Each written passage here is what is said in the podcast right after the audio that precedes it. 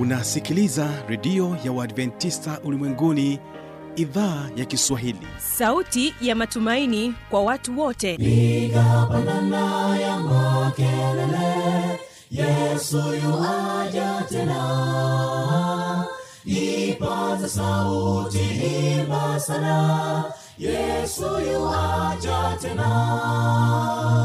Anakuja anakuja yesu yuaja tena. Hii ni sauti ya matumaini kwa watu wote. Inayokujia kupitia redio ya Waadventista ulimwenguni awr toka kila kona ya dunia tunasikia vita njaa maafa. Hivyo washiria marejeo ya mwokozi. Piga panda ewe mlinzi yesu yuwaja tena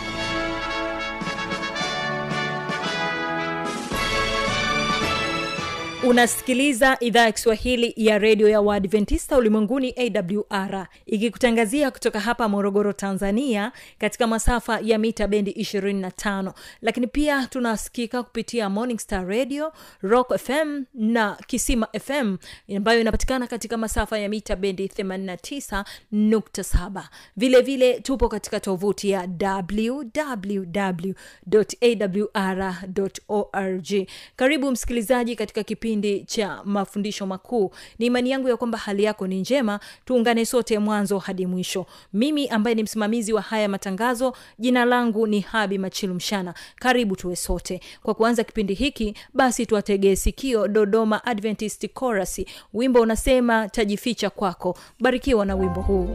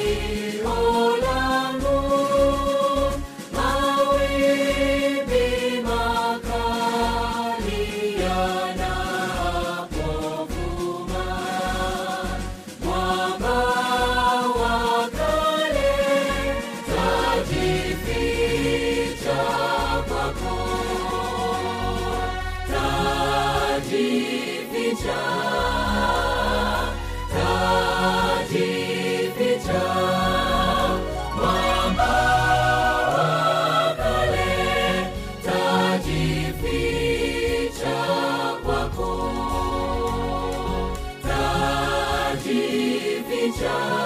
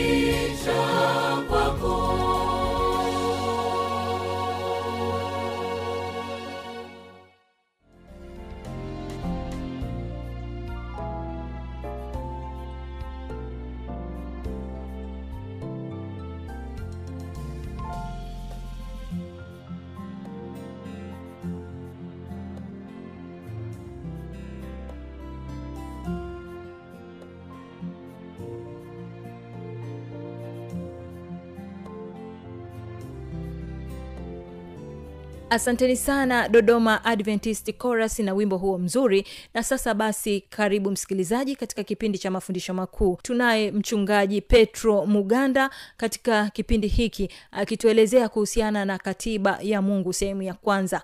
Na amini ya kwamba msikilizaji utabarikiwa na kipindi cha mafundisho makuu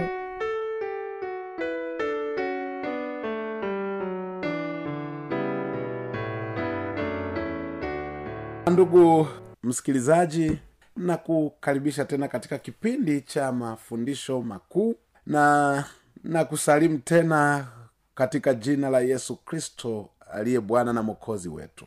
Naamini kwamba unaendelea kubarikiwa siku kwa siku na mafundisho haya na leo ni siku nyingine nzuri nikukaribishe katika tafakari ya somo linalosema katiba isiyohitaji marekebisho e, neno hili linaweza likaanza kukutatanisha kwamba hivi katika mambo ya mungu pia kuna katiba.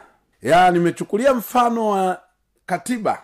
Katiba isiyo isiyohitaji marekebisho ikiwa ni maneno ambayo yamekuwa yakizoeleka sana katika masikio yetu katika ulimwengu wa leo.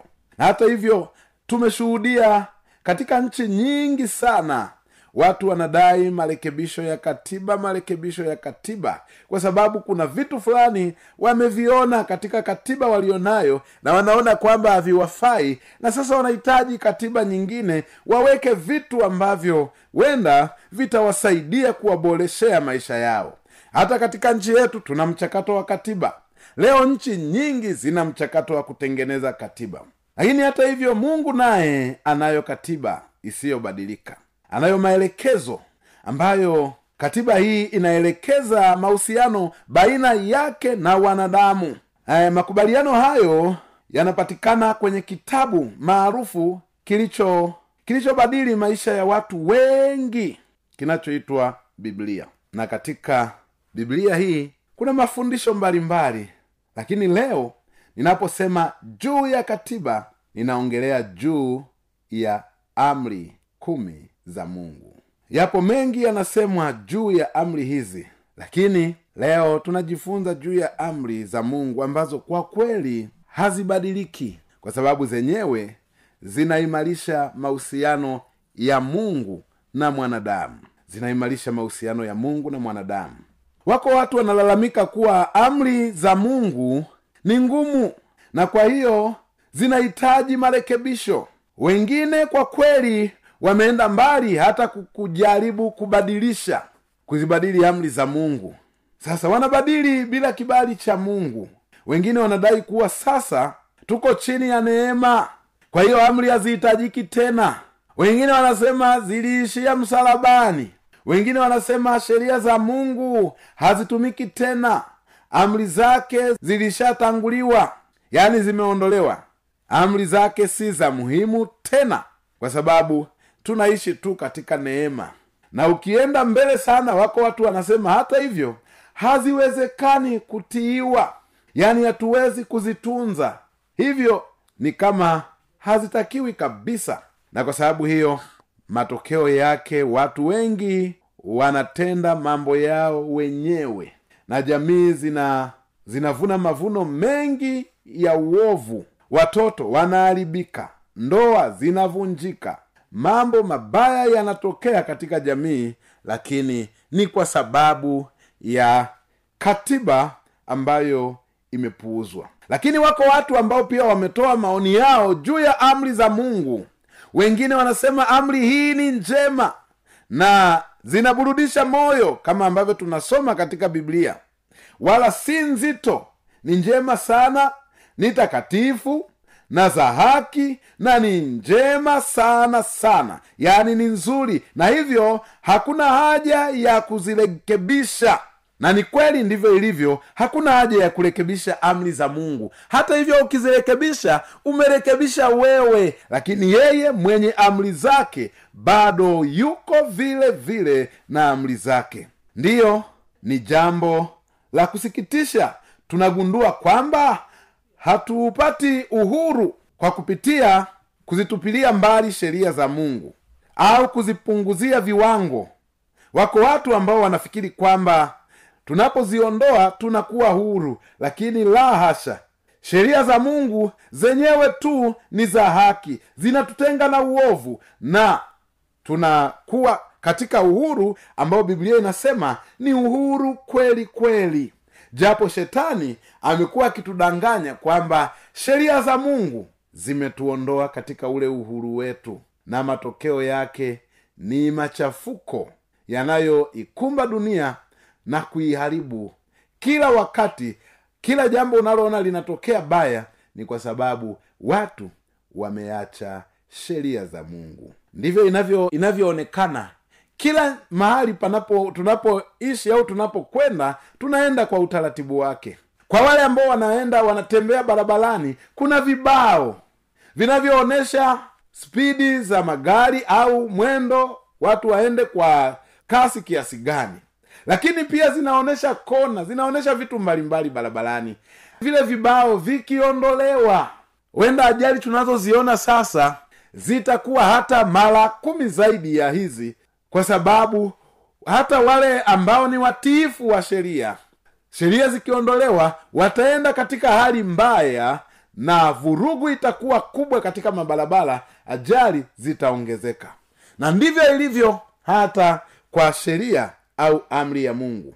Kama ambavyo hakuna serikali isiyo na katiba isiyo na sheria vivyo hivyo mungu wetu ana sheria. Viumbe vya asili vyenyewe vina sheria na ndiyo sababu vinaishi hivyo vinavyoishi. Kwa namna hile vinaongozwa na sheria ya asili.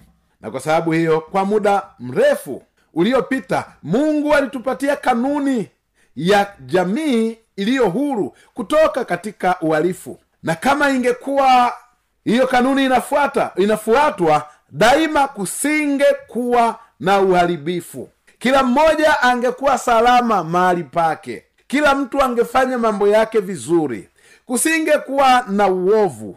Na kama walimwengu kweli wangekubali au hata sasa wakikubali kuitii sheria ya mungu utagundua kwamba maovu mengi na yumkini yote yataisha. Lakini leo tuna majeshi ya aina mbalimbali. Ni kwa sababu ya kupambana na uovu ni kwa sababu ya kupambana na dhambi. Uovu wowote ni matokeo ya dhambi. Sasa katika amri kumi mungu aliandika kanuni za mwenendo ambazo kwa kweli zinatawala mwenendo wote wa mwanadamu. Mungu peke yake ndiye angeweza kuandika sheria takatifu kiasi hicho. Mwanadamu hawezi. Amri kumi za mungu ndiyo, ndiyo katiba pekee duniani isiyobadilika ambayo haihitaji marekebisho yoyote. Imekamilika. Katika kitabu cha zaburi sura ile ya kumi na tisa mstari ule wa saba biblia inasema sheria ya bwana ni kamilifu huiburudisha nafsi. Ushuhuda wa bwana ni amini humtia mjinga hekima. Je kitu cha namna hii kweli kinahitaji marekebisho. Unaweza ukajiuliza mungu ametupa sheria na kimsingi tafakari yetu ya leo ni amri za mungu. Ziko kumi ambazo zimewekwa bayana katika kile kitabu cha kutoka. Anasema sheria ya bwana ni kamilifu. Kwa hiyo sheria hii isingehitaji kubadilishwa wala kurekebishwa. Wakati watu wanafikiri kwamba uzinzi unatakiwa kuhalalishwa lakini mungu anajua kwamba ni kosa na utaendelea kuwa kosa mpaka mwisho wa wakati. Wivu ni kosa ni dhambi na utaendelea kuwa dhambi. Na kwa kuendelea kutunza sheria hizo basi wanadamu wataendelea kuyaishi maisha matakatifu. Lakini kama wanadamu watakiuka basi dunia itaendelea kuwa mahali pabaya kwa sababu sheria ya mungu ni kwa sababu ya kumlinda mwanadamu. Katika kitabu kile cha mithali 30 mstari wa tano na wa sita biblia inasema kila neno la mungu limehakikishwa. Yeye ni ngao yao wamwaminio usiongeze neno katika neno lake asije akakuhukumu ukaonekana umwongo sheria ya bwana imehakikishwa. Sasa amri hizi zilitoka wapi? Na ziliandikwa na nani kutoka sura ile ya thelathini na moja mstari wa kumi na nane biblia inasema hapo bwana alipokuwa amekwisha kuzungumza na musa katika mlima wa sinai akampa hizo mbao mbili za ushuhuda ambazo ni, ni mbao za mawe zilizoandikwa kwa chanda cha mungu. Amri za mungu ziliandikwa kwa chanda cha mungu anasema kwamba mungu akazungumza na musa alafu akampatia mbao mbili za mawe alizoziandika yeye mwenyewe. Hapo unaweza ukaangalia umakini na umuhimu wa amri za mungu kwamba hizi hakumpa mtu mwingine aandike. Viko vitu katika biblia ambavyo aliwaambia manabii andikeni wakaandika. Lakini amri kumi aliandika mwenyewe amri kumi. Katika kitabu cha kutoka sura ya 34 mstari wa 28 inathibitisha kwamba mungu ametoa amri kumi kwa ajili ya mwanadamu. Anasema kutoka 34 mstari wa 28 naye alikuwa huko pamoja na bwana siku arobaini na masiku yake. Hakula chakula wala hakunywa maji naye akaandika katika hizo mbao hayo maneno ya maagano. Hizo amri kumi. Kwa biblia inatuonyesha kwamba mungu alimpatia musa amri kumi ili azilete kwa wanadamu. Katika kitabu cha kutoka sura ya ishirini mstari wa, wa tatu mpaka ule wa kumi na saba ndipo zinapopatikana. Ukitaka kujua zinapatikana wapi nenda kutoka sura ya ishirini mstari ule wa tatu mpaka wa kumi na saba nami nitazisoma kwa haraka amri zenyewe. Mstari wa tatu unasema ambao ndio una amri ya kwanza inasema usiwe na miungu mingine ila mimi. Kwa hiyo hiyo ni amri ya mungu kwamba uwe na mungu mmoja tu usiwe na miungu mingine. Miungu watu miungu vitu miungu fedha miungu mali mungu anawaonya wanadamu kwa amri yake anasema msiwe na miungu. Mungu ni muumbaji. Kwa hiyo ukiwa na mungu ambaye ni kitu fulani hicho kitu hakiwezi kuumba. Ni kama kumkashifu au kumkufuru mungu au kumsemea vibaya mungu. Ni kama vile humjui mungu wa mbinguni. Kwa hiyo mungu anaanza kwa kujitangaza. Anasema usiwe na miungu mingine ila mimi yani yeye ndiye mungu na hakuna mungu mwingine. Kitu chochote kinachochukua nafasi kubwa nafasi ya kuheshimiwa katika maisha yako zaidi ya mungu kama utaheshimu fedha kama utaheshimu watu kama utaheshimu mali hadi ukajikuta unachukua nafasi ya mungu wa mbinguni na kuwapa hao watu au hivyo vitu basi umekuwa na miungu mingine. Na mungu anaonya usiwe na miungu. Hiyo ni amri ya kwanza na ni amri muhimu sana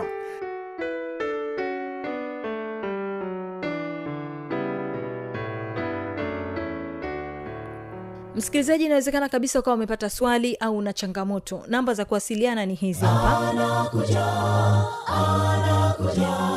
Yesu yuwaja tena. Na hii ni awr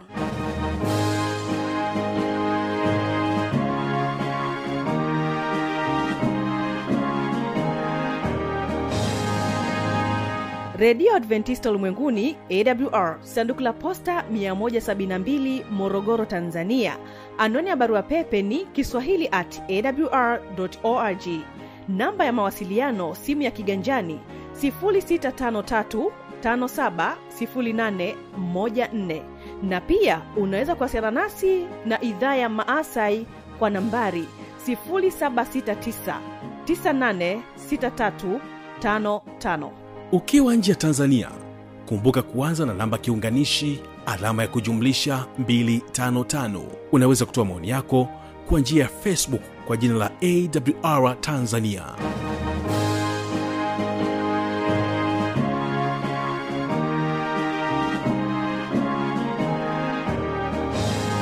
na kwa kufikia hapo sina la ziada. Ninakushukuru kwa kutenga muda wako na kuwa pamoja nami. Nikutakia amani ya bwana idumu kuwa pamoja nawe. Napoondoka studio ninapenda nikuache na wimbo kutoka kwao mims family. Wimbo unaosema fikira mmoja tu. Kumbuka tu ya kwamba kesho kitakuwepo kipindi cha muziki na wanamuziki pamoja na kile kipindi cha maneno yaletayo faraja. Amani ya bwana idumu kuwa pamoja nawe. Habi machihu ndio jina langu. Nikutakia usikivu mwema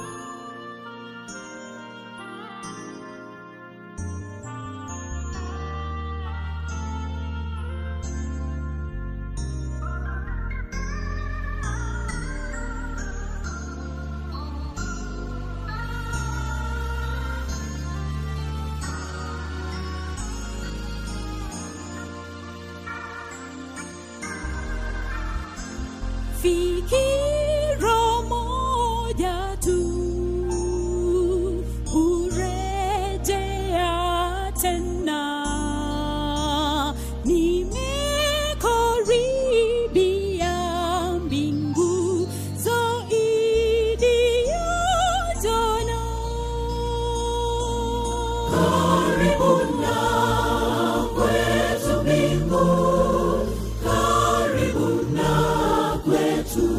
sasa ni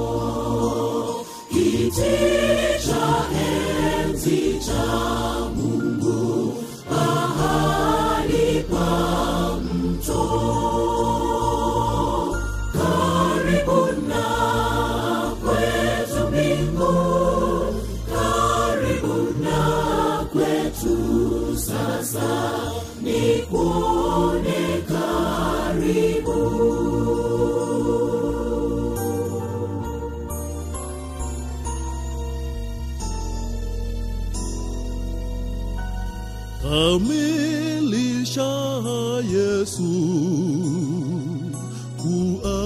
kuamini kwangu. Nikifika mwisho wangu nikuone karibu. Karibu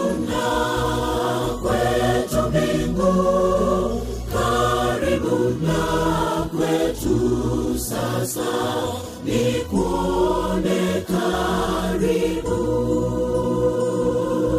Karibu na kwetu. Mbingu karibu na